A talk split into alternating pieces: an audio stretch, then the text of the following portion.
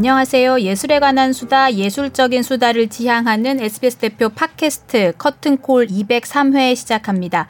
어, 저는 이혜미 기자고요. 오늘 처음 커튼콜에서 인사드리겠습니다. 어, 사정이 있어서 못 온 이병희 아나운서 대신 제가 오늘 진행을 하게 됐는데요.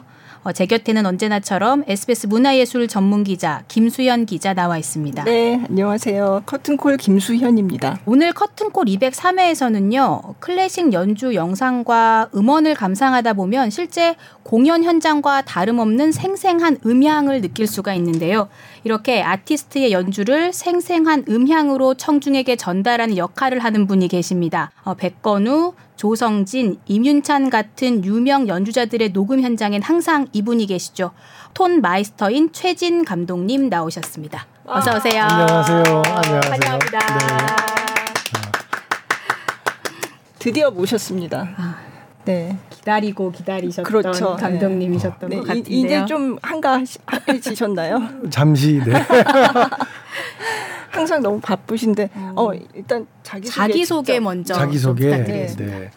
어 저는 Tonmeister 최진이고요. 네, Tonmeister라고 하면은 또 모르실 분도 계시니 잠시 네, 네, 설명을 드리면 저는 그 연주자들이 음반 녹음이나 뭐 음원 녹음할 때 전체적인 감독 역할을 맡고 있는 그러니까 뭐 음악적인 것부터 아니면 사운드에 네, 관련된 모든 것을 관장하는 그런 역할을 하는 사람입니다. 네.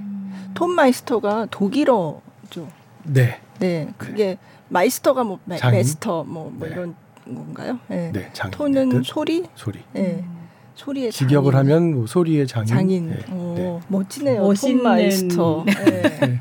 근데 영어에도 그런 표현이 있어요? 영어에는 사실 그런 표현은 좀 없고요. 아, 예, 네. 독일어권에서 주로 쓰이는데 네. 어, 이게 영어권에서 조금 쓰이기도 하고 네. 근데 또 이거를 안 좋아하는 사람들도 있고 어, 아. 근데 어쨌든 이게 뭐 세계적으로 통용되는 언어는 아닌 것 같고 네. 근데 음악을 하다 보면 음악이 또 워낙 또그 독일권이 네. 그래도 큰 음, 저기를 차지하니까 네.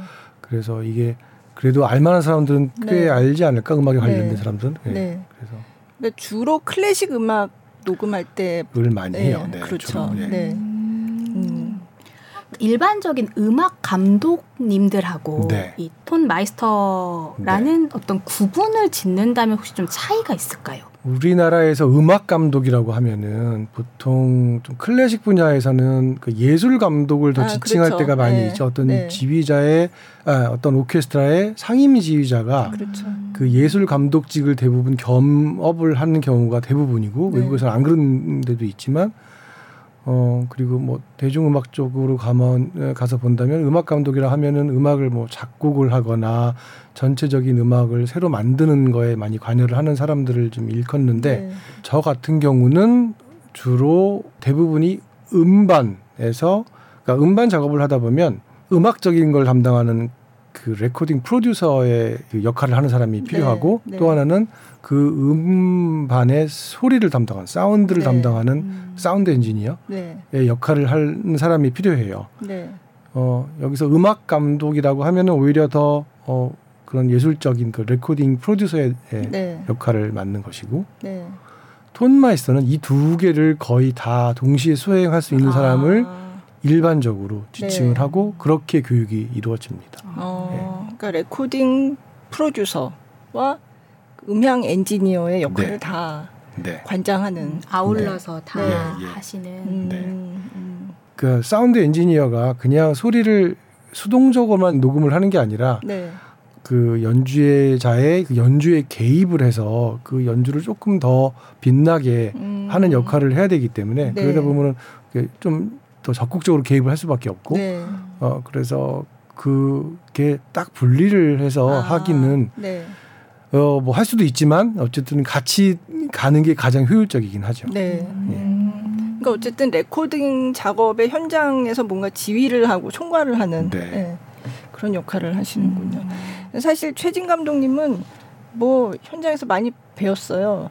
특히 코로나 이후에 네, 네. 이제 그 영상을 뭐 현장에서 라이브로 녹화를 한다든지 아니면 라이브 중계를 한다든지 그런 현장에 가면 꼭 와 계시더라고요. 아, 감독님께서. 네, 네, 네.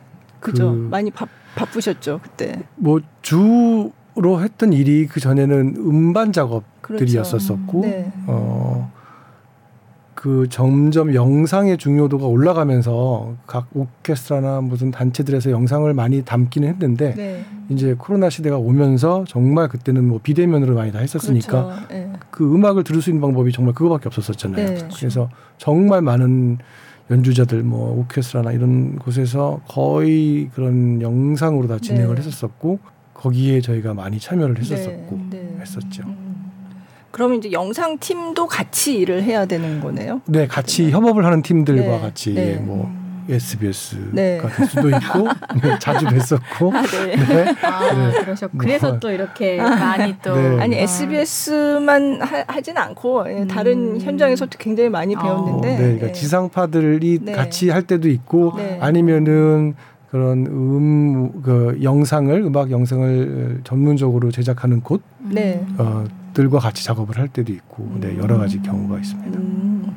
이제 그 음악회를 녹음하거나 아니면 이제 레코딩 스튜디오에서 녹음하는 거는 엄청나게 좀 복잡한 과정일 것 같거든요. 네. 네. 그걸 좀 설명을 좀 해주시면. 일단 어, 방금 전에 말씀드렸던 그런 연주 영상 같은 경우는 대부분 라이브로 라이브 영상, 뭐 라이브 음원으로 이제 진행을 하는 경우들이 많고 그래서 어떻게 보면 수동적인 역할을 해요. 아. 그냥 공연을 담는 거고 그렇죠. 예. 경우에 따라서는 약간의 수정이거나 뭐 수정을 하거나 할 때도 있지만 어찌 됐건 공연이 주인 거고 네. 그 전에 음반 녹음 같은 거는 보통 음반을 하나 제작을 하면 한 시간짜리 이제 음반을 네. 생각하면 보통 한 3일, 4일 정도 녹음을 해요. 하루 어. 종일 네. 그것도 예. 어. 체력이 이제 받쳐주는 데까지 네. 그래서 뭐 네. 여섯 일곱 시간 하루에 그래서 음. 뭐 수많은 테이크들이 나오고 거의 뭐 정말 극한까지 가요. 음반을 하다 보면 정말 어. 모든 것을 다 정말 소진시키는 그런 네. 엄청난 작업이거든요. 연주자들에게. 네. 그래서 어, 그 중에 가장 좋은 것들을 출연해서 어, 음반에 담아내는 것이죠. 아. 근데 그럴- 테이크라고 하시니까 그럼 보통 이렇게 한 곡을 쭉 처음부터 끝까지 치고 네. 그리고 아 요번엔 여기가 좀 조금 요걸 다시 요렇게 해봤으면 좋겠어 그래서 또 다시 치고 이런 식으로 가나요? 아니면 부분 부분을 나눠서 가나요?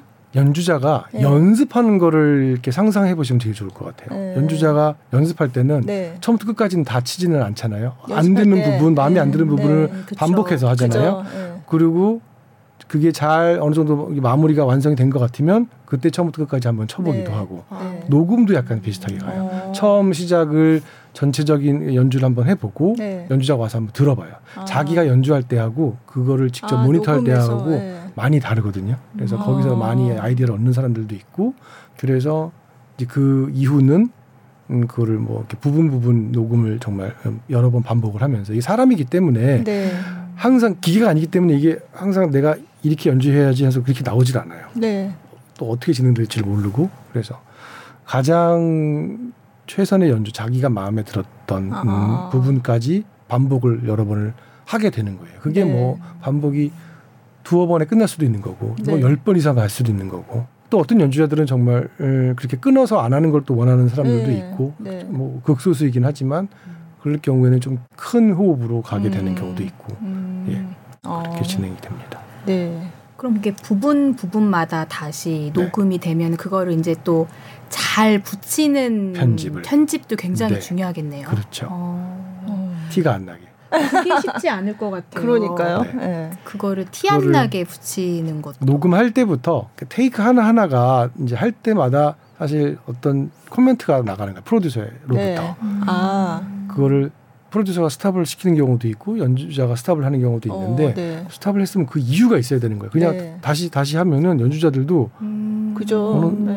어, 내가 수 뭐. 때문에 모르고 하다 보면 어느 순간 뭐 화도 나기도 네. 하고 음. 그래서 그런 게 굉장히 정말 밀접하게 어. 어, 이루어져야 되는 거고 연주자와 음.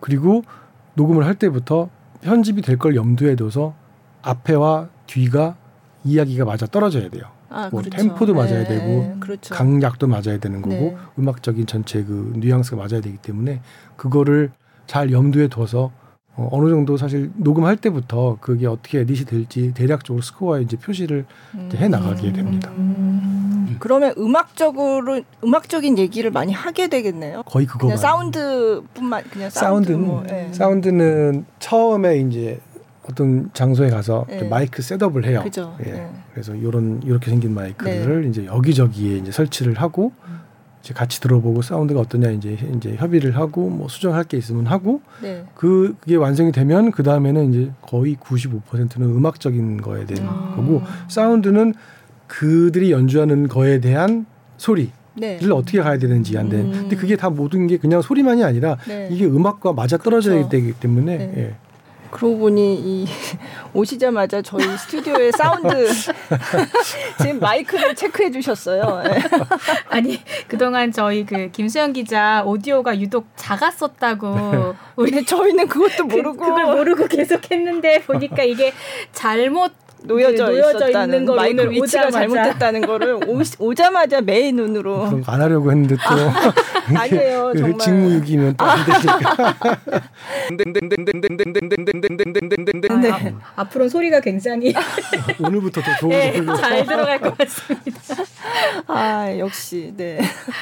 아니 제가 오신다 그래서 네. 이제 관련된 자료들을 쭉 네. 보다 보니까 저 아까 좀 인상적이었던 게 녹음 기간 보통 한 3, 4일을 여섯 네. 일곱 시간을 매일매일 녹음을 하신다고 하셨는데 그래서 기사 보니까 연주자하고 하루 종일 붙어 있고 네. 식사도 다 네. 같이 하시고 사실 그 과정들이 다 이 어떤 그 녹음하는 그 이상의 여러 가지 음악적인 걸 네. 공유하고 공감하는 그런 과정들이 맞아요. 아닐까 싶더라고요. 네, 네. 근데 그게 되게 필요한 중요한 과정. 그런 것? 같아요. 일단 연주자가 무슨 생각을 하는지 음. 저 사람이 어떤 상황이고 상태인지 심리 상태가 사실 굉장히 중요하거든요.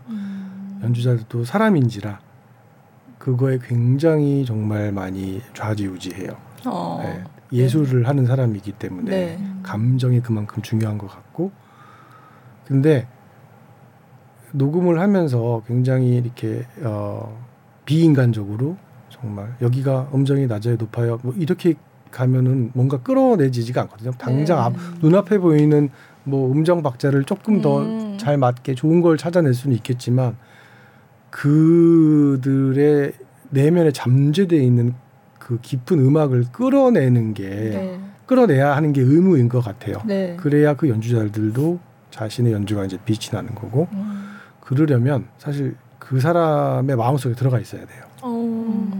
하나가 돼서 왜 이런 얘기도 있잖아요. 연- 아주 유명한 뭐 사진가들 보면 그냥 가서 이렇게 찍는 게 아니라 어, 아무것도 안 하고 그렇죠. 일주일 동안 계속 같이 네. 지내면서 본대요. 이렇게 음. 그 사람이 어떤 사람이고 음. 뭐를 가지고 있는지 그러다 정말 그 한 컷이 나오는 거잖아요. 네. 음, 저도 비슷한 것 같아요. 이게 당연히 음- 음악으로 주로 이렇게 녹음하면서 얘기를 하지만 그냥 마음이 정말 이렇게 풀어 긴장이 풀어졌을 때 뭐 주로 밥을 먹을 때나 뭐 커피를 차를 마실 때거나 네. 하겠죠. 그럴 때 더 어떻게 보면 인간적으로도 깊게 들어가고 음악적으로도 음. 깊게 들어가는 것 같아요. 음. 그래서 녹음을 여러 번 많이 같이 한 사람들은 이제 네. 그게 어느 정도 이제 서로 알기 때문에 네. 정말 좀 더 많이 편해요. 예, 음. 그래서 음, 주로 이제 뭐 한 아티스트와 작업을 거의 10년 이상 같이 이제 다들 네. 대부분 하는데 음, 백건호 선생님 같은 경우도 이제 많이 작업을 했는데 네. 선생님하고는 녹음할 때는 정작 그렇게 뭐 여기가 뭐가 어떻고 테이크가 어떻고 뭐 음정이 어떻고 이런 얘기 뭐 박자가 어떻고 이런 얘기 안 해요. 그냥 어. 다른 얘기 완전히 뭐 작곡가 얘기 뭐 작곡가 어떻게 살았고 어떤 삶을 했고 그런 얘기를 그냥 그냥 이렇게 툭툭툭툭 해요 서로. 근데 그러고 이제 들어가서 다시 연주를 하시면은 생각지도 못했던 그런 아주 어. 큰 음악들이 나와요. 어. 그만큼 그 음악에 더 빠지실 수 있게 네. 제가 이렇게 좀 이렇게 음. 깔아드리는 음. 역할을 하는 어떻게 보면 아티스트의 심리를 상담하는 그러니까 것처럼 약간. 그게 네. 정말 매번 테이크 하나 하나마다 그게 정말 필요하거든요. 네. 음, 만약에 뭐 다섯 번을 반복을 한다 하더라도 이게 첫 번 요구한다고 이게 나오지가 않아요. 어. 이게 일로 갔다 이로 갔다 이렇게 갔다가 어느 순간에 이렇게 갑시다 하면 이때 착 나오거든요. 네. 그러려면은 정말 그 아까 말씀드렸다시피 그의 상태를 알아야 돼요. 음. 어떤 상태인지 그 사람이 어디까지 갈 수 있는지를 또 보, 봐야 되는 거고 어, 그래서 정말 긴장을 한 순간도 놓을 수가 없고 제가 반응을 조금 1초라도 늦게 하거나 네. 이게 다 이게 역할을 해요. 왜 이거는 이렇게 왜 바로 왜 이상한 뭐 연주자가 그렇게 반응을 하기 네. 때문에 정말 그런 거 하나 하나 하나 근데 그걸 제가 막 계산하면서 어 지금 대답해지 이게 아니라 저도 그냥 그게 본능적으로 둘이 어우러지는 거예요 그냥 네. 하면서 음. 저도 모르게 예. 네. 그러다 아. 보면 네. 어쩔 때는 아주 뭐 기가 막힌 것들이 나올 때가 있죠. 음. 그런 과정을 통해서 굉장히 많은 연주자분들과 오랜 기간 많은 작업을 하셨는데 네. 특히 좀 기억에 남는 어떤 뭐 에피소드 아니면은 감독님 입장에서도 아 이건 정말 좀 음. 내가 도전이었다 싶었던 작업이 있다면 어떤 게 있으셨을까요? 또 백건 선생님 말씀. 네, 이건 네. 제가 어, 다른 곳에서 말씀을 드리긴 한 건데 이건 정말 제가 앞으로도 경험 못할 것 같아서 말씀을 이제 드리는 건데 네. 백건 선생님이 슈만 녹음을 할 때였었어요. 슈만 녹음 중에 그 유령 변주곡이라는 곡이 네. 그 음반의 마지막 트랙에 들어가 있어요. 네. 그게 슈만의 마지막 곡이었고 어, 곡이 좀 다른 곡이랑 많이 달라요. 네. 곡을 들어봤을 때 이 곡이 도대체 뭘까라는 의문이 많이 들었었고 네. 다른 연주자들 이런 저런 음반을 들어봐도 도대체 이거는 뭘까 왜 이렇게 연주를 하지 이거 이거 아닌 것 같은데 그런 의문이 들었었어요. 네. 음, 나중에 듣고 보니까 백 선생님도 슈만 프로젝트를 시작한 이유가 네. 이곡 때문이라고 그러시더라고요. 아. 이 곡을 이게 뭔가가 있는 것 같은데 도대체 뭔지 모르겠다고 그러시는 거예요. 그래서 이제 녹음 때가 돼서 사실 그 사전에도 그 좀 만나서 뭐 어떻게 무슨 곡을 하고 왜 이렇게 뭐 이런저런 말씀을 나누는데 어찌됐건 이제 통영에서 녹음을 했었고요. 네. 통영에서 녹음을 하면서 이런저런 곡들을 다 녹음을 잘 했고 이제 이 곡을 녹음을 했어요. 했는데 어 뭔가 굉장히 정말 이제 다가오는 게 있는 거예요. 이제 조금 뭔가를 알 것 같은 뭔가 이렇게 음. 좀 남다르게 다른 곡이랑 다르게 좀 들어오더라고요. 그래서 다 이제 편집이 이제 완성이 되고 백건 선생님이 같이 이제 스튜디오에서 이제 뒷작 그러니까 후반 작업을 이제 같이 이제 하시는데 음, 다른 곡들을 다 잘 하고 했고 이 곡을 이제 처음부터 끝까지 이제 다 틀어봤어요. 같이 들었는데 그 곡이 끝나고 나서 제가 완전히 거기서 그냥 오열을 했어요. 아, 그래요? 터졌어요 완전히. 제가 주체가 안 되게 음. 제가 음 저는 사실 음악을 같이 이제 만드는 사람이잖아요 작업을 하는 사람이잖아요 그래서 음악에 감동을 받기는 하지만 이게 네. 감정이 막 흔들리거나 무너지거나 그러진 않거든요 어, 저는 네. 객관적으로 항상 들어야 되니까 네. 사실 들을 때도 뭐가 부족한 게 항상 들리고 뭐가 마음에 안 드는 게 항상 이게 어쩔 수 없이 그게 드는데 음. 그래서 성- 객관적으로 듣는 사람이라고 이제 생각을 하는데 그 때는 완전히 제가 그걸 듣고 무너져 버린 거예요. 어. 정말 한참 동안 주체가 안 될 정도로 혼자서 계속 막 선생님 옆에 계시고 하고 이제 겨우겨우 추스리고 그 선생님을 딱 봤는데 선생님도 눈이 완전히 시뻘개서 막 꾹꾹 어. 참고 계신 것 같은데 이게 음 보통 이제 곡에 감동을 받으면 이렇게 이렇게 뭐 그런데 이게 감동이라고 하기보다 네. 그 슈만이 그 당시에 얼마나 괴로웠는지 얼마나 힘들었는지에 대한 게 그 곡에서 이제 아. 읽히는 거예요. 음. 슈만이 뭐 정신적으로 힘들었다, 뭐 네. 정신병력이 있고 뭐 자살 시도도 음. 하고 뭐 이런저런 얘기가 있잖아요. 사람들이 사람들이 대부분 그렇게만 알고 있잖아요. 네. 근데 그 사람이 얼만큼 음 여러 가지 그 감정적으로 힘들었는지 정말 열등감도 많이 있었었고 음. 정말 괴로운 삶을 많이 살았었었고 그런 거를 자기가 정말 정신병원에 들어가기 직전에 곡을 이제 쓴 거거든요. 종이에다 네. 이렇게 자기의 네. 마음을 써놓은 거예요.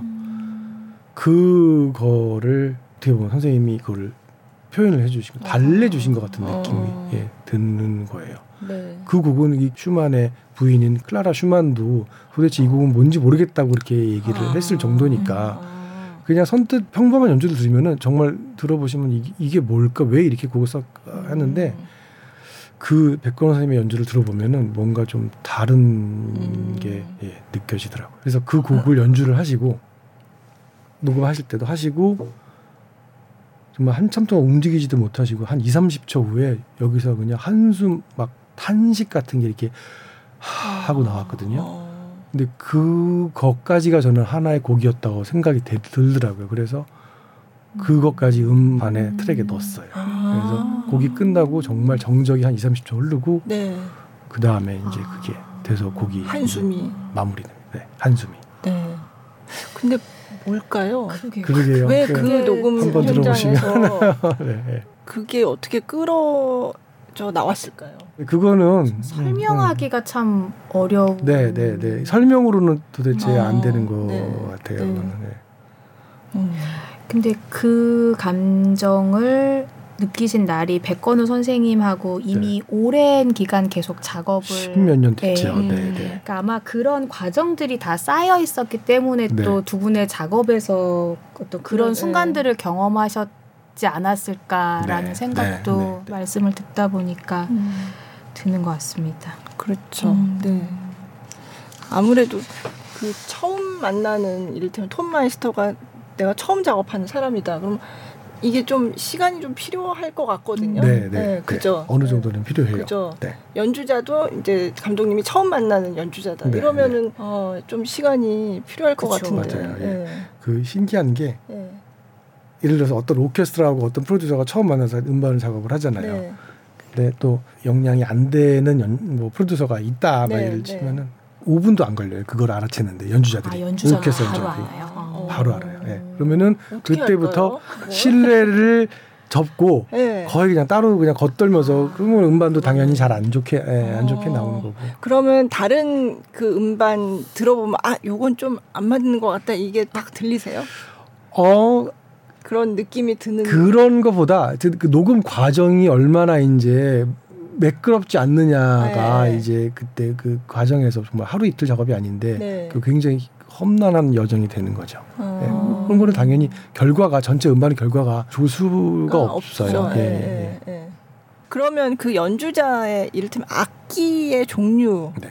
뭐 아니면 성악이냐 기악이냐 뭐 이런 거에 따라서 조금 차이도 있나요? 많이 차이가. 어, 어 네. 어 떻게? 예. 어, 일단 성악 같은 경우는 사람의 목소리를 하다 보니까 그죠. 어쨌든 그 오랜 시간 동안 뭐 피아노나 바이올린처럼 오랜 시간 시간 동안 녹음을 할 수는 없고 정말 아. 짧은 시간 내에 아주 짠 만들어내야 네. 되는 그런 것이 있고 어, 각 악기마다 다 봐야 할 점들이 너무 다 달라요. 뭐 네. 특히 뭐 그냥 예를 쉽게 들면. 예를 네. 들자면 현악기 같은 경우 습도 아, 온도 같은 거 네. 굉장히 차이가 많이 중요해서 그렇죠. 뭐 성악도 마찬가지겠지만 건조하면 네. 노래를 못 부르겠지만 현악기 같은 경우는 너무 습해도 문제가 되고 너무 건조해도 문제가 음. 되고 그래서 한 몇 년 전에 그 르노 카퓌송이라는 네. 바이올리니스트를 프랑스에서 녹음을 하는데 거기가 굉장히 건조했던 겨울쯤 됐던 어, 것 네. 같아요. 네.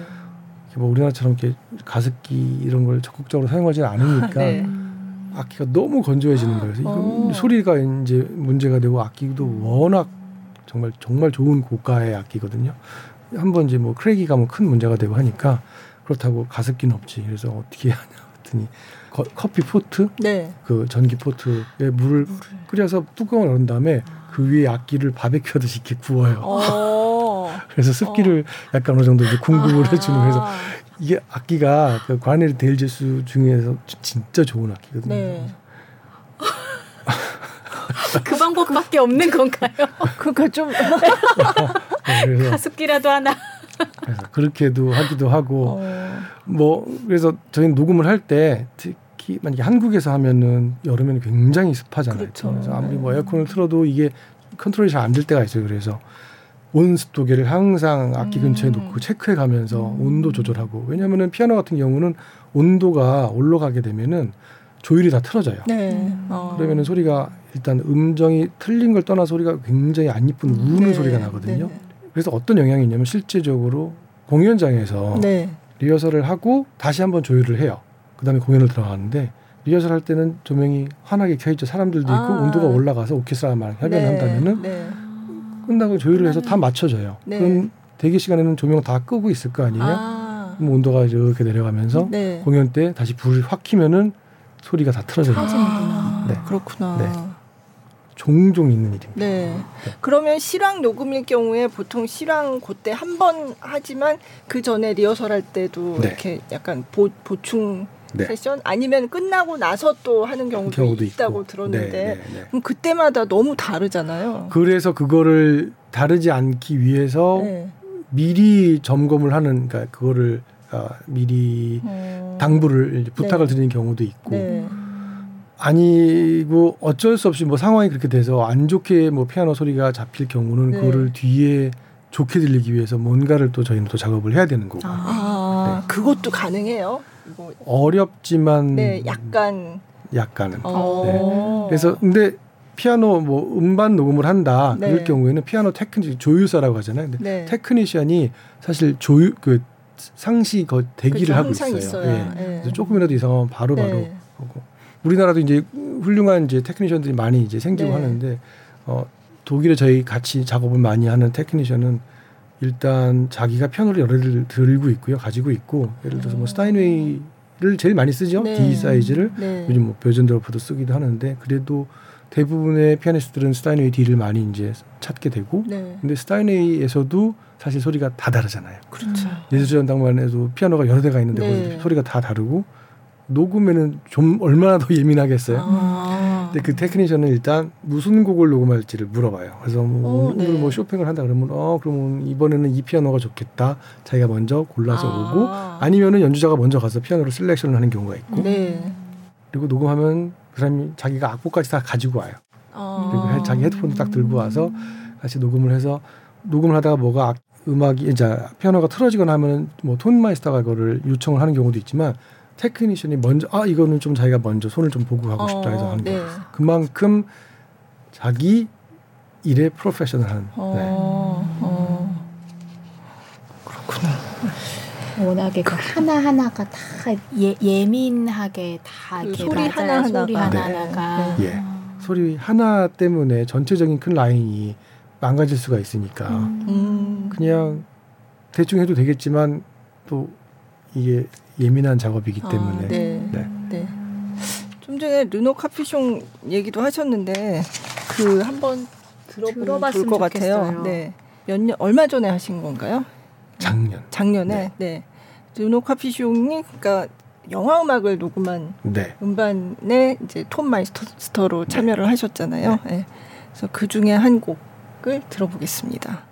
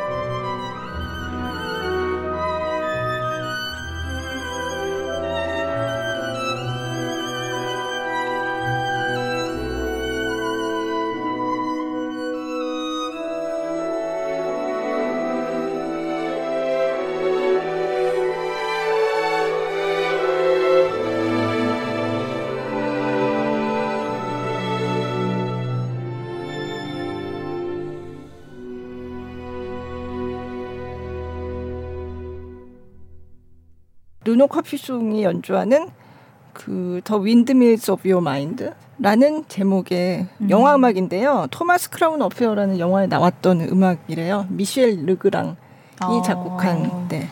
쉘브르의 우산의 영화 음악 작곡가로 유명한 음. 네. 네. 요때 그러면 요때 그, 그 너무 건조해서 예. 저 바이올린을 이렇게 했던 거예요? 아니요 아, 이때는 이때는 이때는 아니, 아니고요? 이때는 아, 아니고 예 아, 네. 이거는 네. 어, 코로나가 끝나고 얼, 작년이었고 아. 그 코로나 시, 시작할 때 아, 음. 네.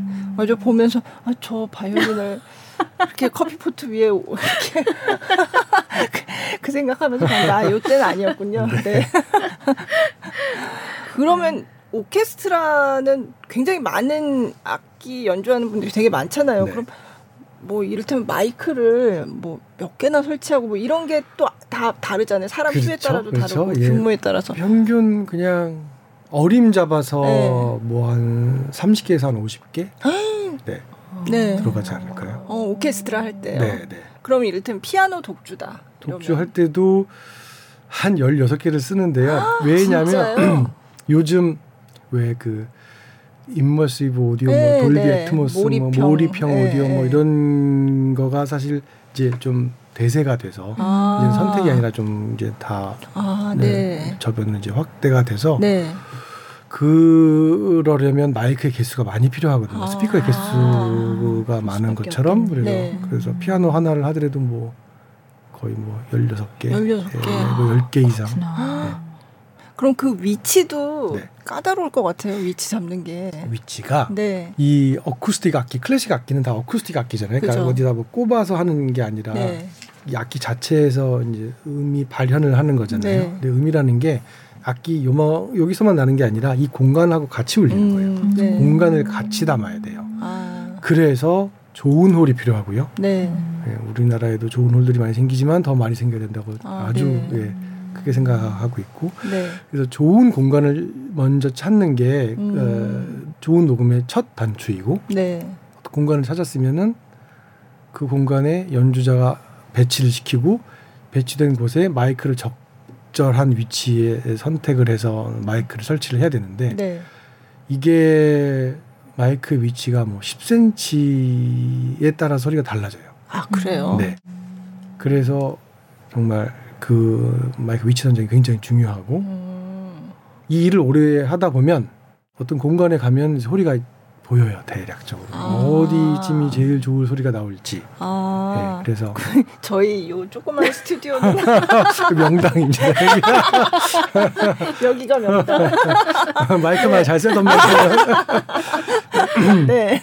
그래서 그게 정말 굉장히 중요한 거고 음. 예, 예. 어느 정도 이렇게 어림 잡아서 다 셋업을 해놓긴 하지만 네.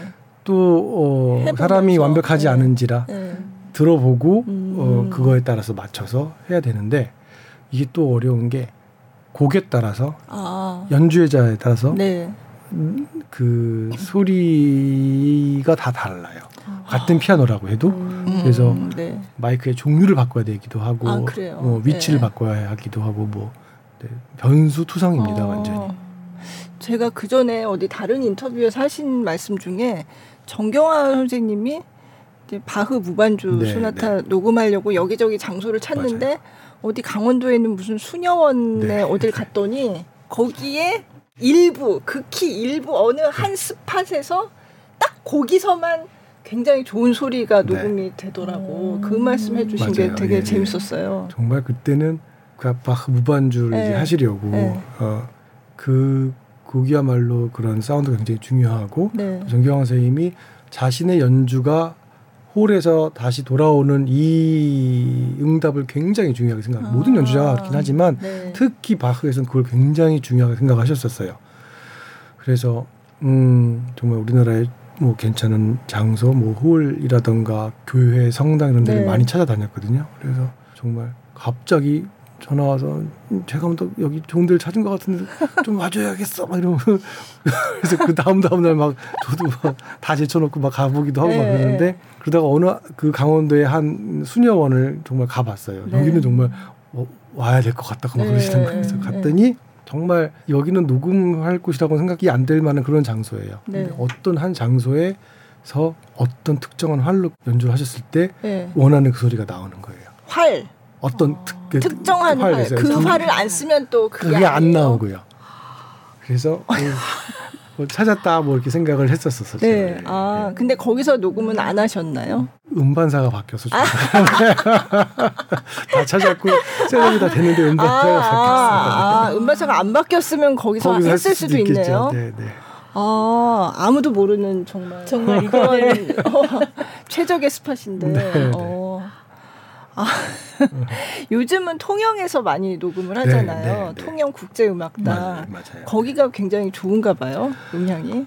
어, 네, 아주 좋아요. 어. 통영은 뭐 녹음으로도 아주 좋- 네, 좋고 네. 일단 연주자들도 연주, 굉장히 네. 중요, 좋아하고 네. 통영 국제음악제 이제 공연하고 나오면서 관객들 보시면은 다 너무 좋았다 그러세요. 네. 이렇게 연주자 뭐 녹음이나 뭐 이런 관객이 다 모두 만족하는 홀 찾기가 음. 좀 쉽지가 않거든요. 네. 통영은 참 아주 보배 같은 우리나라의 그런 홀인 것 같고 어. 그래서 사실 좀 중요한 좋은 좋은 녹음 같은 것들은 네. 제가 유럽의 괜찮은 장소들에서 많이 녹음을 했었었는데 네. 통영이 생기고 나서는 많이 어. 나가는 그 횟수가 그래도 아, 줄었어요. 그래요? 많이 줄었어요. 네. 네. 어, 그러니까 거기는 원래는 레코딩 스튜디오로 만들어진 곳은 아니죠. 아니잖아요. 네, 예. 근데 그 공연장에서 네. 레코딩을 해도 굉장히 좋은 quality가 나온다는. 네. 어, 사실 아까 말씀드렸다시피 그 클래식 악기들은 그 어쿠스틱 악기이기 때문에 공간이 중요하다고 아, 말씀드렸잖아요. 네, 그러니까 사실 네. 일반적으로 우리가 하는 스튜디오라는 개념은 네. 이렇게 여기 소리 많이 안 울리잖아요. 이렇게 네, 흡음재들이 네, 네. 있잖아요. 네. 이- 이렇게 잔향이 좀 없는 곳이에요. 아. 근데 그런 악기들은 그런 그 연주자들이 굉장히 힘들어하고 아. 어쨌든 녹음을 담아도 좋은 소리가 안 나와요. 아. 그래서 네. 좋은 장소들을 이제 찾게 되는 거고 아. 네. 스튜디오라고 해도 우리가 뭐 웬만한 홀 정도의 사이즈의 그런 아, 네. 스튜디오에서는 녹음을 이뭐 담을 수 있겠지만 네. 빡빡하고 다 그 잔향 같은 거를 기계적으로 아. 넣어야 되는 것들은 좀 예, 선호를 하지 않습니다. 아, 그렇군요. 아, 잔향도 기계적으로 넣기도 해요? 그럼요. 네. 아, 그렇구나. 그거는 아주 굉장히 간단한 음, 어. 후, 후반 작업에 들어가요. 어. 그럼 이를테면 연주를 못했는데 잘한 걸로 들리게 만들 수도 있나요? 그게 다 여러 가지가 영향을 미쳐요. 그러니까 조, 그 좋은 공간에서 하면은 네. 조금 더 잘하게 들리고 어. 어, 잘하는 사람들에도 어, 공간이 정말 먹먹하거나 하면은 네, 네. 연주가 별로 이게 들릴 수도 있어요. 음, 음. 아니, 그러면 진짜 음악을 듣는 귀가 일단은 그게 기본이겠네요. 그렇죠. 네. 네. 네. 어. 음악을 전공하셨죠? 전공을 했고요. 네, 예, 네. 예, 예. 원래 무슨 악기 하셨죠? 저는 홀은. 네. 아 연주자가 되고 싶은 생각은 없으셨어요? 어 그렇게는 없었던 것 같아요. 네. 이좀 여러 가지 좀 다양한 악기들을 좀 하고 싶었어 아, 요 네. 했으면 해서 그래서 네. 오케스트라를 제일 좋아하고 지금도 음. 물론 그 오케스트라에 에, 있는 모든 악기들과 뭐 하는 것도 다 좋지만 전체적으로 이 악기들이 잘 어우러져서 하나가 돼서 만들어내는 소리가 네. 더 좋더라고요. 어. 저 어떤 기사 보니까 원래는 좀 지휘자를 네. 그래서 조금 꿈꾸셨다고도 있었죠. 네. 아? 한때 그랬었죠. 네. 네. 어. 그래서 사실 이 저희가 배우는 이 분야가 좀 비슷한 부분들이 많이 있어요. 배워야 하는 것들이. 그래서 사실 초기에는 이것과 지휘를 같이 공부를 할 생각을 아. 했었어요. 실제 지휘를 하다가 이쪽으로 넘어온 사람도 있고 아 그래요. 네. 이 일을 하다가 지휘자로 가는 사람들도 있어요. 어, 네.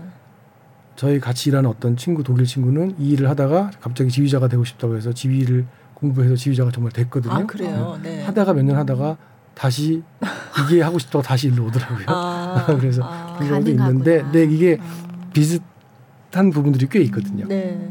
근데 음. 이거를 공부를 해보니 이거 하나 하기도 너무 예, 벅찬 거예요. 정말 네. 너무 할 게 많고 알아야 네. 될 것들도 많고 음. 어, 하다 보니 어 뭐 지휘는 아예 뭐 시작도 못 했었었고 네. 그러다가 시간이 지나고 보니 사람이 하나를 정말 좀 제대로 하는 게 어, 더 저에게는 좋은 것 같다라는 음. 생각이 들어서 뭐 이거 뭐 여러 가지를 다 잘하시는 분들도 있잖아요. 근데 네. 저는 좀 하나에 좀 더 집중을 하고 싶어서 네.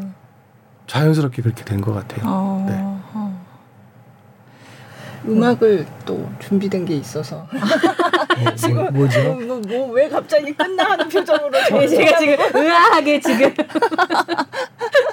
아 듣고 싶은 음악이 네, 있어서 네, 네. 네. 아까 연광철 그 베이스 얼마 전에 풍월당에서 한국 가곡 음반 내셨는데 거기도 참여를 예, 하셔서 네. 네, 네. 그 중에 한 곡을 들어보겠습니다.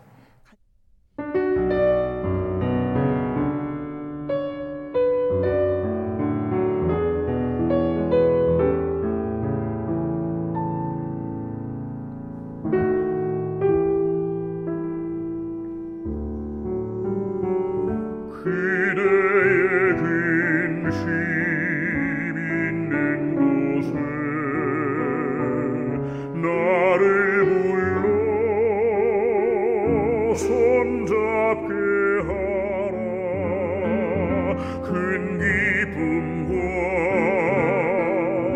조용한 갈망이 그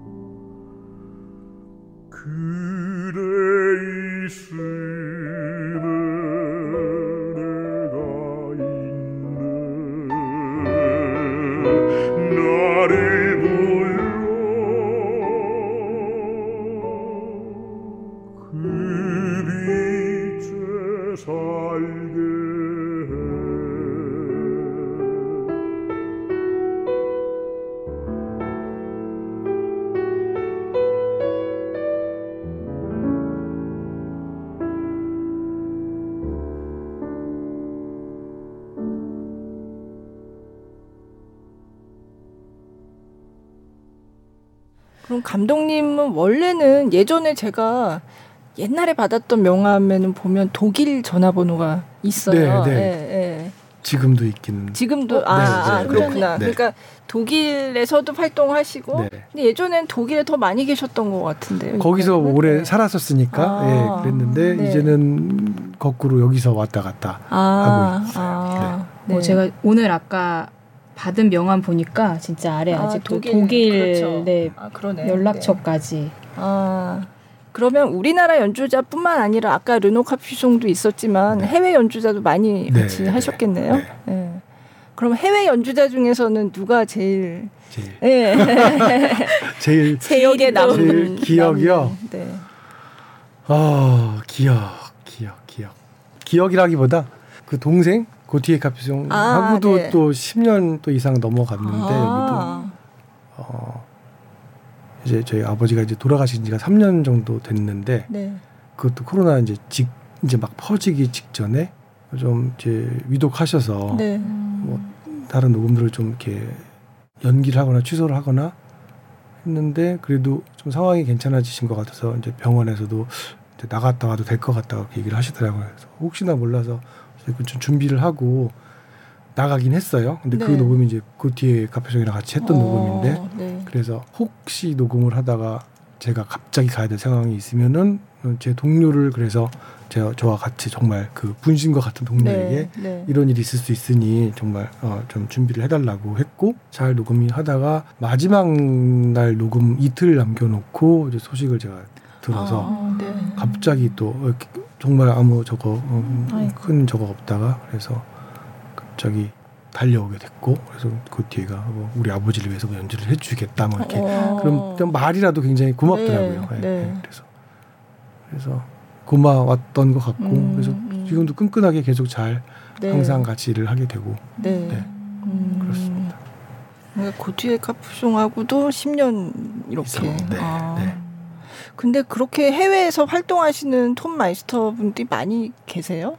일단 톤마이스터라는 게 굉장히 극소수의 아. 예, 사실 톤마이스터라는 직업이 뭐라고 항상 설명을 해야 될 정도로 아, 그렇죠. 이게 네. 대중적인 직업은 또 아니어서 네. 그래서 워낙 사실 필요로 하는 음, 그 음악 쪽에서도 굉장히 좀 음, 극 소수이고 그래서 네. 사실 많지는 않죠. 네. 한국 음, 사람들도 이제 하나둘씩 생겨가고 있고 이미 뭐 독일 이쪽은 굉장히 이제 포화 상태이고 한데 아. 한국은 좀 더 이 사람들이 더 많이 네. 이제 이제 나와야 되지 않을까 필요한. 네. 네. 음. 생각이 국내에 있는 그러면은 지금 톤 마이스터로 네. 활동하시는 분들이 네. 뭐한 어느 정도 규모가 있으세요? 어뭐한 다섯 명이 음. 안 되는 걸 네. 안될 거예요 아마 예. 그럼 대부분 해외에서 이 교육 과정을 거치고 많은 사람들이 아. 되고 한국에서는 이거를 좀 전문적으로 배울 수 있는 곳이 아직 이게 체계적으로 잘 배울 수 있는 곳이 없는데 없어요. 아마 네. 이제 조만간 네. 좋은 곳에서 생기지 않을까 아, 예, 아. 생각이 됩니다. 이게 아, 예. 코로나 시대를 시대를 거치면서 사람들이 미디어로 많이 접했잖아요. 그렇죠. 음, 예. 그거밖에 없었었고 네, 그러다 네. 보니까 사람들의 변별력이 높아졌어요. 아, 네. 뭐가 좋고 나쁘고를 그러니까 이런 마- 미디어로 만들어진 결과물에 대해서 네. 그래서 옛날에는 안 좋으면 안 좋은가 보다 이랬는데 이제는 안 좋으면은 거기에 이제 험한 댓글들이 막 달리면서 아. 굉장히 이제 제작하는 사람들이 스트레스도 많이 받고 네. 그래서 굉장히 어떻게 보면은 자연스러운 좋은 현상이고 그만큼 좋은 것들을 원하게 됐고 그러려면 이제 수요는 있으니 공급을 이제 해야겠죠. 그래서 네. 좋은 음, 음, 작품들이 많이 만, 만들어지려면 사람들이 하는 거니까 그렇죠. 예, 그런 사람들이 더 많이 양성이 돼야 되지 않을까 생각이 됩니다. 네. 어, 사실 그 코로나 때 뭐 공연 무슨 제- 중계 이런 거 굉장히 많이 했잖아요. 그쵸. 근데 막 급하게 하다 보니 진짜 영상에만 신경을 쓰다 보니까 음. 음. 향이 너무 안 좋은 게 많았어요. 저도 음. 그때 그게 꼭 클래식 음악뿐만 아니라 다른 공연 장르도 음. 이제 영상 중계를 많이 하는데 진짜 음향 때문에 보기 힘든 경우가 좀 있었거든요. 음. 그게 초창기엔 막 네, 급하게 네. 하다 보니까. 그래서 초창기에 연주자들이 다 뭐 영상 만든다고 하니 네. 다 적극적으로 동참을 했는데 네. 시간이 어느 정도 지나고 보니까 아, 자기의 연주가. 너무 형편없게 들리게 나오는 거예요. 그래서 네. 굉장히 그런 거를 연주자들이 아. 많이 가리게 됐어요. 아, 네, 그렇죠. 잘 그래서 오케이를 네. 안 해주고 네. 아. 근데 좀 음, 좀 그 경험이 있는 곳이거나 이런 연주자나 단체 같은 데서는 일단 영상보다는 사운드를 더 중요하게 그러니까요. 많이 했고 예. 저희 그때 동영 영상 그 영상화 공연 영상화 관련해서 그분의 이제 클래식 업계 쪽에 계신 분은 아닌데 그런 영상 제작을 굉장히 많이 하신 감독님 인터뷰한 적이 있는데 음향이 제일 중요하다 이렇게 말씀하시더라고요. 예. 영상이 중요하다고 생각하지만 공연 영상화에서 진짜 중요한 게 음향이다, 음향이다. 이렇게 음. 말씀을 하셨거든요. 훌륭하신 분. 근데 좀 그 계기를 통해서 굉장히 지금 필요하다라는 거에 대한 인식도 좀 이제 생기고 코로나 기간을 거치면서 아마 좀 이제 관심을 이 톤마이스터에 대해서 관심 갖는 분들도 앞으로는 계속 더 많아졌을 것 것 같아요. 같은데 그렇겠죠. 네. 네. 네. 음. 약간 좀 이걸 좀 꿈꾸는 사람들한테는 네. 좀 필요한 어떤 덕목이라고 해야 될까요? 음, 어떤 자질이 네. 자질이 필요할까요? 어 일단 음악을 전공을 했었 했으면 어, 많은 도움이 될 거고 사실 굉장히 필수 요소이긴 해요. 아, 음악을 음악을 모르고 알아야 있으면, 되니까. 네. 사실 아까 말씀드렸던 것처럼 음악가의 정말 가장 깊은 곳까지 들어가서 끄집어내려면 모르면 얘기가 시작이 안 돼요. 일단은 음, 알면서도 그거를 그냥 이렇게 직구처럼 얘기하는 게 아니라 네. 잘 상처받지 않게 얘기를 해야 네. 되거든요. 그러려면 음. 일단 기본적으로는 잘 알고 있어야 되는 거고 네. 근데 그거 잘 알아야 되는 게 뭐 바이올린도 알아야 되고 피아노도 알아야 되고 성악도 음. 알아야 되고 여러 가지 분야잖아요. 그래서 굉장히 그 음악적인 지식 외에 정말 다양한 음악과 관련된 것들을 많이 알아야 되고 음, 어 그래서 공부를 해야 될 것이 많이 있고요. 일단 네. 그게 그리고 어 어느 정도 이런 그런 기술 테크닉에 관련된 것도 음, 네. 등한시를 또 하면 안 되는 거고 네. 그래도 음악이 좀 더 많은 부분을 차지를 하고 있고 기다릴 줄, 줄 아는 끈기 끈기. 이 네. 작업이라는 게 연습하는 거 연주들 연습하는 것도 정말 끈기가 필요하고 정말 수많은 반복이잖아요 네. 이쪽도 그 후반 작업도 음, 후반 작업이거니와 녹음하면서부터 정말 그들을 끝까지 기다려주고 그들에게 용기를 이제 계속 이제 불어넣어줘야 하는 그런 일이어서 음악에 대한 열정과 끈기가 있어야 될 것 같습니다. 어, 어.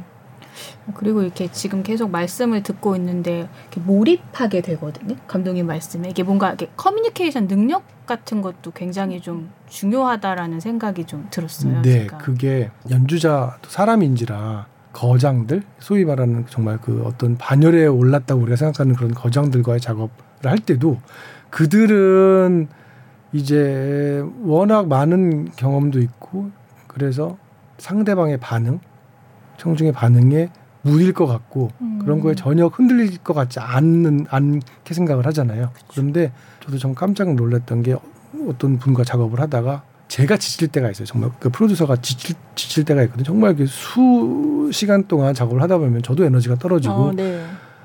그래서 제가 뭔가 좀 이렇게 활기차지 못한 반응이 나왔나 봐요. 저도 모르게 아, 네. 그렇게 이게 유지가 된다고 했더니 제가 그렇게 반응한 거가 어, 내가 내 연주가 지금 그렇게 안 좋은가라고 느끼셨나 봐요. 그래서 아. 굉장히 정말 더 다운이 되시고 아. 그랬다고 이렇게 얘기를 하시더라고요. 그래서 네. 사실 그런 거장들은 자신의 연주에 어떻게 비판을 받아볼 기회가 사실 없잖아요. 잘. 네. 근데 그거는 저는 녹음을 하면서는 사실 제가 하는 얘기는 어 여기 잘했어요. 그다음 이게 아니라 여기가 뭐가 문제인 것 같은데 여기를 이렇게 바꿨으면 좋겠다라고 부정적인 의견이 사실 거의 대부분이잖아요. 제가 제 네, 입에서 나오는 그렇겠네요. 얘기는. 네. 근데 이거를 이렇게 그냥 직진을 하면은 상처를 받고 위축이 돼서 오히려 안 좋은 결과가 나요. 나와야 돼. 나오거든요. 그래서 이거를 어떻게 하면 잘 돌아서 우회를 해서 음. 그렇다고 전달할 건 전달해야 되는데 그러다 보니 그게 저도 모르게 자연스럽게 되는 것 같고 실제 사실 정말 그런 음 그런 것들을 배우는 과정들이 있긴 해요 심리학에 대해서 아 그래요. 네, 근데 뭔가 사실 배웠다고 이게 다뭐 되면 그렇죠. 좋은 건데 네, 네. 그게 어쨌건 그 사람들과의 그런 그런 대화의 방법이 좀 훌륭한 분들이 계시잖아요. 어, 그런 네. 분들은 굉장히 좋을 것 같고. 근데 지금 들으면서 생각난 거는 아까 뭔가 레코딩 하다가 뭐 안 좋은 부분에 대해서 얘기를 많이 하게 된다고 하셨잖아요. 근데 이를테면 어떤 연주자의 그 곡에 대한 해석까지도 건드릴 수가 필요하면은 아 예, 그래요. 예, 예, 네. 네. 어. 건드리는데 거장하고도 제가 자꾸 뭐 거장이라고 볼 때는 하긴 하는데 네. 분들과도 다 그런 게 알게 모르게 아. 알게 모르게 예. 이렇게 은근슬쩍 아. 음. 그러면 잘 받아주나요? 그렇게 음, 은근슬쩍 받아주시는 하면? 분들도 계시고 아, 네. 어, 아닌 것 같은라고 얘기를 하시는데 결국 보면 연주를 그렇게 하고 또 아. 하시는 분들도 계시고 그래서 뭐 레코딩 하고 나면 결과가 나오니까 네, 이제 네. 그걸 보면. 네, 이제 네, 네. 아 요렇게 하는 게 더 낫구나 이렇게 느끼실 때도 있고 근데 항상 맞을 수만은 없잖아요. 그럼요, 그럼요, 예, 그럼요. 그래서 제시를 했는데 네. 거기서는 약간 어 나는 이런 생각이 아니고 음. 이쪽이다라고 하면 저도 어 그러면 그게 수긍이 어, 아, 가고 네. 서로 왔다 갔다 하는 거예요. 그럼요, 그럼요. 절대 일방적으로는 네, 절대 그렇죠. 아니고 하니까. 네. 음. 그럼 아무래도 좀 젊은 사람들하고 할 때랑 네. 그런 대가 그런 거장이랑 할 때랑 조금 그 과정이 약간 좀 차이가 있지 않을까 이런 느낌도 드는데요. 음, 뭐 젊은 연주자라고 못하는 연주자는 아니지만 정말 너무 잘하는 네, 것 같죠. 네. 어찌됐건 그냥 그냥 신인 연주자들 네. 이제 커 나가는 연주자들이라고 이제 과정을 했을 경우에 녹음을 하게 되면 사실 어 대부분 많은 경우 굉장히 디테일한 것까지 다 말을 해줘야 될 경우들이 많이 있어요. 아, 여기가 네. 음, 뭐가 이렇게 템포는 어땠으면 좋겠고 음. 여기가 이렇게 정말 디테일하게 가야 되는 경우들이 많이 있는데 네.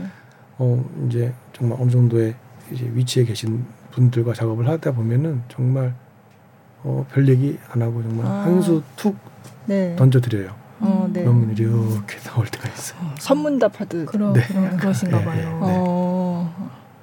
그 아까 감독님 말씀 중에 돌비 애트모스 잠깐 네. 얘기를 해주셨는데 제가 오기 직전에 그렇게 좀 네, 들어봤거든요. 네, 네. 이 공간감이 갑자기 확 예, 살더라고요. 근데 이제 이미 한 10년 전쯤부터 계속 그 3D 음향 관련해서 국내에서는 굉장히 앞서 나가서 이제 계속 네. 이 시장에 대해서 보고 많이 이제 활동을 하신 걸로 알고 네. 있는데 이제 요 분야는 조금 대중화에 사실상 이제 됐다라는 생각이 좀 안착을 하고, 하고 있죠. 있는 네, 거라고 네, 저는 네, 좀 생각이 네, 네. 드는데 아, 실제 거기에도 좀 동의를 그럼요. 하실까요? 네, 네, 네, 네. 그럼 요 다음 이제 이 다음에 좀 보고 계신 네. 거? 근데 어떤 걸 좀 요즘에 관심 갖고 지켜보고 계신지 요 궁금해요. 다음에 대한 거. 오디오는 항상 뭐 발전을 하고 여러 가지 기술이 사실 뭐 발전하긴 했는데 사실 이쪽 그 3D 임머시브 사운드에서도 계속 뭐가 생겨요. 뭐 어. 아, 이거를 구현하는 방법이 뭐 스피커 10개를 구현하는 방법도 있고 20개를 구현하는 방법도 있거든요. 정말 각각 가지각각의 방법으로 이제 하는데 어 사실은 그 이 3D 음원 이상의 그 이상의 어떤 거는 어떻게 보면 더 인위적일 수도 있을 것 같아요. 이게 3D라는 게 사실 없던 걸 새로 만드는 게 아니라 음. 사실 제일 자연스러운 음, 상태로 만들어 준 거예요. 네. 왜냐하면 실제로, 소리라는 게 네, 네. 여기 앞에서만 오는 게 아니라 네. 옆에서도 오고 위에서 오고 다 공간을 울리면서 오는 거거든요. 네. 그거를 이 임머시브 사운드가 가장 자연스럽게 음. 구현을 하게 해주는 어, 사운드고 네. 그래서 이제 정말 제일 자연스러운 거고 그 다음 뭐 단계를 생각해 본다 오히려 인위적으로 어, 아, 가는 방향이 되지 네. 않을까라는 생각도 들어요. 근데 또 궁금한 거는 그렇게 3D 사운드로 녹음을 해도 듣는 사람이 그거를 제대로 들을 수 있는 장비가 없으면은 못 음. 네. 듣는 거 아닌가요? 맞습니다. 네. 그 가장 자연스럽게 들으려면 네. 어, 스피커가 그 위치에 정확한 그렇죠. 위치에 네. 수십 개 뭐 열 개 이상의 스피커가 잘 set up이 돼 있으면 정말 훌륭한 멋있는 네. 사운드가 나오고 그런데 현실이 음악을 요즘은 그렇게 안 듣잖아요. 네. 뭐 정말 과거 뭐, LP 네. 시대에는 LP를 딱 얹어놓고 무슨 이렇게 제사 의식 하듯 의자에 아, 딱 앉아서. 앉아서 이렇게 네. 듣는데 요즘 그렇게 안 하거든요. 네. 거의 뭐 다니면서 듣고 차에서 네. 듣거나 네. 이어폰으로 듣거나 오디오 하이파이 스피커 이런 그 장비를 만드는 회사들의 요즘 매출의 한 70% 정도가 차에서 나온대요. 아. 그만큼 전장이라고 하죠. 네, 네. 그 분야가 굉장히 중요하고 아. 그래서 우리나라 그 자동차 메이커 뿐만이 아니라 네. 그러니까 모든 해외 메이커들도 이제 그쪽에 굉장히 정말 투자를 많이 하고 어. 어떻게 보면은 그쪽의 발전은 더 있을 수는 있었어요. 있, 네. 있을 거예요. 그거 3D 음원을 어떻게 하면 그런 음, 그죠. 네. 소비자들이 진정한 네, 스피커가 네. 아니라 네. 조금 더 편안한 공간에 쉽게 접할 수 있는지 네. 그래서 이어폰으로도 사실 귀로 두 개를 듣는데 이 안에 여러 가지 이제 그 어, 알고리즘을 사용을 해서 네. 귀이 두 개에서 공간을 느끼게 해주는 음. 기술들이 있거든요. 네. 이런 것들이 조금 뭐 조금 더 발전을 한다거나 뭐 그렇게 그거는 아직 많이 예. 어. 여지가 있습니다. 네. 아. 네, 네. 어. 그럼 이를테면 아 이건 3D 사운드로 녹음했어. 근데 우리 집에 특별히 무슨 그런 대단한 장비가 뭐 스피커가 없지만 그래도 3D 사운드로 녹음한 걸 음. 들으면 그냥 일반 사운드로 녹음한 거보다는 좀 더 뭐 좀 입체감이 있다 이렇게 느낄 수 있는 건가요? 그 재생기기가 네. 좀 많이 안 좋거나 그런 경우는 오히려 기존에 들었던 스테레오보다는 안 좋을 수도 있어요. 아 그래요. 네. 네. 그 런데 이게 뭐 스테레오와 동일한 퀄리티의 스피커 일단 네. 개수가 다섯 배 정도는 필요하거든요. 스테레오는 두 개가 필요하지만 네. 이머시브 같은 거를 제대로 구현하려면 뭐 10개 이상이 필요하니까 아, 네. 그렇게 되면은 뭐 일단 비교할 수 없을 정도로 좀 좋은데 다행히 대부분은 근데 그렇지 않잖아요. 맞아요. 그렇죠. 다행히 이어폰으로 네. 듣는 그 binaural 기술이라고 하는데 그거가 지금 점점 발달을 해가고 있고 어, 네. 그래서 어 이제는 초기보다는 그래도 꽤 많이 발전을 이루어서 많이 자연스럽게 됩니다. 네. 그리고 그 sound bar라고 있잖아요. 네, TV 앞에 네. 놓는 거 그렇죠. 그것도 좀 괜찮게 나온 것들은 어, 아, 아, 주 훌륭하게 아. 재생을 할 수가 있고요. 아, 그러니까 막 스피커 막 10개 여러 이렇게 있지. 않더라도 네, 네, 네. 음. 거의 불가능하죠. 사실 그 전에 surround라는 거 스피커 다섯 개로 그쵸. 나왔던 네. 게 2000년대 초에 네. 나왔었는데 사실 그게 그 음향적으로는 훨씬 스테레오보다 우수함에도 불구하고 네. 소비자에게 안착을 못했던 이유가 그 스피커 다섯 개를 놓는 그 그죠. 행위를 집에서 할수할 있는 수- 사람이 네. 거의 없거든요. 네. 음, 다 쫓겨나죠 어떻게 보면. 아, 그렇죠. 그러다 보니 그게 시장에서 많이 이제 도태가 됐고 네. 어떻게 보면 그보다도 더 많은 채널의 개수, 스피커의 개수를 필요로 하는 3D 사운드인데 네. 이게 소비자에게 이제 들어온 이유가 그런 기술들 사운드바나 이어폰에서 음. 재생을 할 수 있게 아. 그런 기술이 발달이 돼서 네. 이제 소비자들에게 편하게 들어오지 어, 않았나 싶습니다. 어, 네. 근데 다른 그 전에 다른 인터뷰에서 그런 기술 표준이라는 말씀을 네, 하신 것 같은데 3D 사운드도 뭐 여러 방식이 있어서 크게 TV 쪽에 사용하는 TV에도 지금 3D 사운드가 이제 탑재가 될 수가 있거든요. 네. TV 쪽에 어, 탑재되는 어, MPEG H라는 코덱 시스템 아, 그건 네. 이제 독일의 프라운호퍼 연구소에서 이제 개발을 한 거고 네. 지금 뭐 SBS도 그걸 통해서 그래요? 네, 3D가 나가 네. 아마 우리나라에서 최초로 3D를 방송을 어, 했을 거예요. 네. 어 그렇고 이제 영화 쪽이나 그런 음원 시장 같은 데서는 돌비, 아, 돌비. 예, 예, 애트모스라는 네. 브랜드를 사용해서 네. 그쪽 기술을 사용해서 어, 아주 소비자에게는 그쪽이 더 어떻게 보면 많이 네. 퍼져 있죠. 어. 그러니까 돌비가 그 회사 이름이기도 그렇죠. 한 네. 거잖아요. 어. 돌비에서 과거에 뭐 돌비 무슨 어, 그런 잡음을 지우는 기술도 네, 있었었고 네. 거기서 서라운드 기술도 있었고 네. 오디오 관련해서는 굉장히 아. 앞서 있는 회사입니다. 아. 그러면 요즘 클래식 음반도 그럼 3D 사운드로 많이 녹음하나요? 거의 아 대부분. 다. 예. 아 그렇구나. 네. 별로 의식 못 하고 있었는데 그게 얼마나 됐어요? 그게? 애플 뮤직이 그걸 런칭한 지가 한 2년 2년 정도 정도 됐을. 거예요. 네. 네, 네, 네. 아. 그래서 이게 항상 어떤 새로운 포맷이 생길 때 이제 관건이 이제 닭이 먼저냐 달걀이 먼저냐거든요. 음, 그러니까 디바이스 제조사에서는 콘텐츠가 없는데 우리가 이걸 왜 만들어? 아, 네. 콘텐츠 제조에서는 이거를 만들어봤자 재생할 수 있는 디바이스가 없는데 이걸 그죠. 내가 만들어서 네. 뭐해? 네. 이거 눈치 싸움 하다가 이걸 미리 준비해 놓은 사람은 디바이스가 준비되면은 빵 터트리는 거고. 네. 네. 아.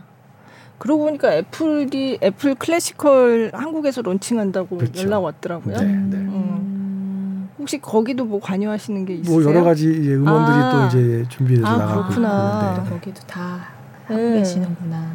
사실 이게 정식으로 이제 애플 뮤직에서 그 3D 그. 애트모스를 시작하기 네. 전에 네. 많은 뭐 레이블들이나 사람들에게 이거 이제 준비를 해야 된다고 네. 이제 말씀을 다 드려도 음. 한 열 번을 말하면 한 한 곳에서 이제 준비를 하거나 답이 와요. 네, 네. 그만큼 첫 시작이 쉽지는 않은데 음. 근데 그때 준비를 하셨던 분들은 아주 이미 안착을 하신 거고 네. 이제 이제 와서 우리도 그때 할 걸 해서 아. 예, 하시는 분들도 계시고. 그 음반 업계에서 네, 네. 네. 공연장 같은 경우는 지금 예술전당 예술전당 같은 경우는 어 이미 그걸 이제 많이 준비를 돼 있고 마이크 아. 시스템도 이제 그런 것들이 음. 걸려 아, 있고 네. 네. 네. 이제 음. 어 그런 그 스튜디오까지도 다 있고 네. 그래서 그러게요. 네. 그 예술전당이 도이치 그라모폰하고 스테이지 플러스라는 걸 시작을 했잖아요. 네, 네. 다 애트모스로 이제 나갈 준비를 또다 아. 하고 있고 음, 그렇구나. 그래서 얼마 전에 그것도 하셨잖아요. 그 라이프치히 게반트하우스하고 네, 네, 조성진 씨 협연한 네, 거. 네, 네. 그거를 그때 이제 촬영을 하더라고요. 그래서 예, 예, 예. 그게 이제 공개가 됐죠. 됐어요. 네, 네, 네, 네. 네. 그리고 또 예술의 전당은 임윤찬 리사이틀 네. 했던 거를 그때 촬영을 했는데 맞아요. 그게 예, 예. 이제 조금 있으면 올라올 예정이라고. 네, 하더라고요. 네, 네, 네, 네. 그래서 어느 기사 보니까 피켓팅에 실패해도 너무 슬퍼하지만 피켓팅을 못해도 아, 뭐, 뭐 그런 온라인이. 네, 온라인에서 볼 수 있어. 네.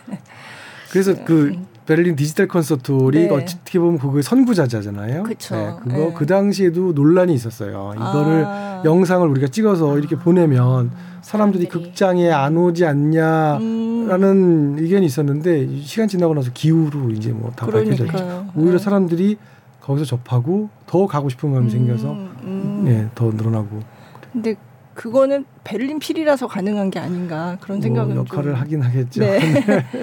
그러니까 음, 조금 우리가 평소에 너무 가서 보고 싶은데 못 보니까 영상이라도 보자 이런 근데 사실 우리나라에서 하는 공연들도 네. 요즘 가고 싶은데 표를 못 구하는 공연들이 그러니까요. 정말 많잖아요. 네, 그러니까. 네, 네. 네. 그러니까 피켓팅 얘기가 나오는 거잖아요. 그러니까 뭐 조성진 씨나 임윤찬 씨나 그런 인기 있는 아티스트들의 공연은 음, 그래서 이제 영상화해서 음. 이렇게 보여줄 수 있는 상황이 된 게 사실 팬들은 되게 가- 반갑죠. 그럼요, 예. 그럼요. 예, 예. 그리고 이제 감독님도 더 바빠지시고. 열심히 하고. 그 제가 처음에 시작하면서 제가 네.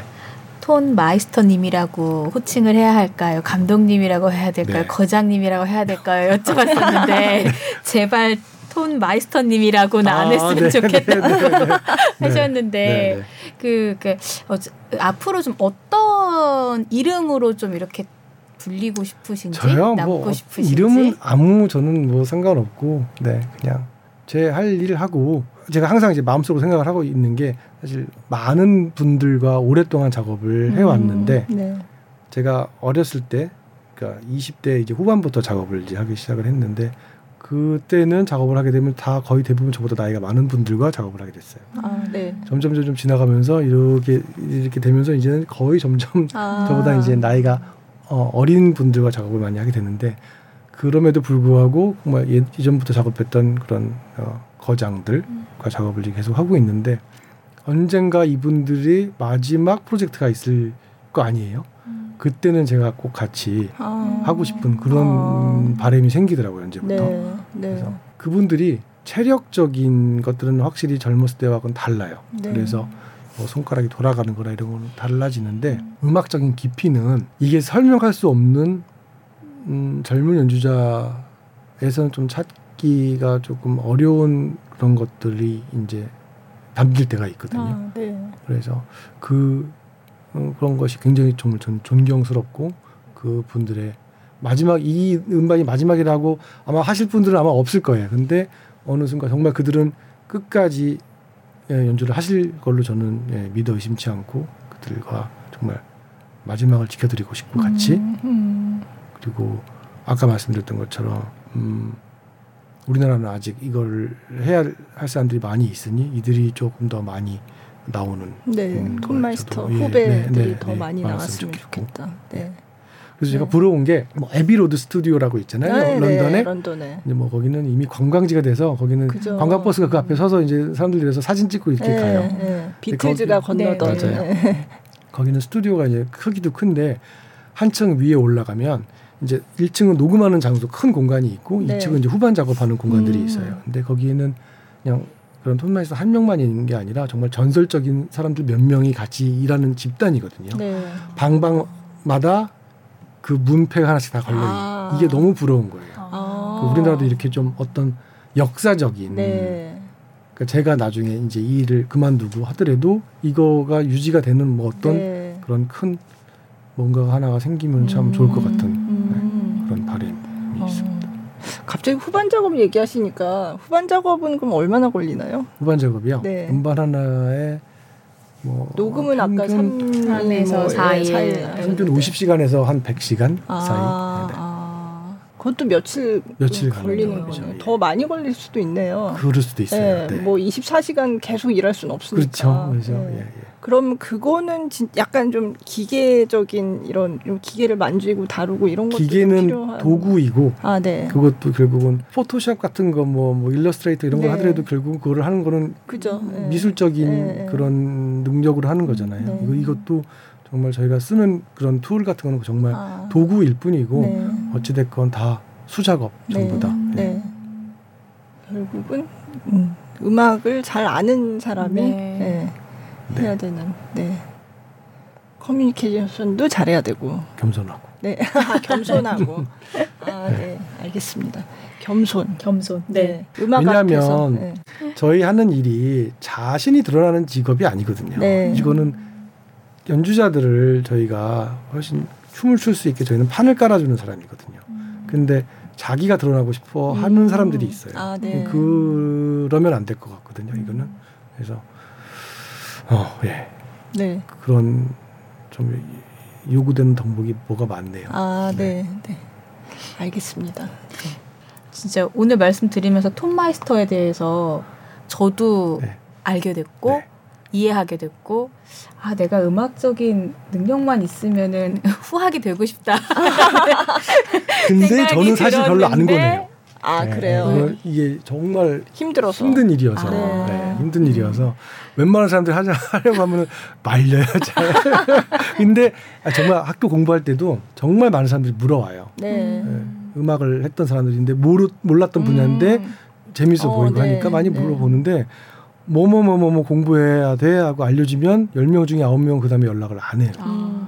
뭐뭐뭐뭐뭐 공부해야 뭐 돼요. 음악적인 거 전반적인 것부터 아, 네. 모든 그 공학적인 거 전자 아, 전기공학 뭐 네. 수학 다 해야 되거든요. 네. 그러니까 지휘를 못한 거예요.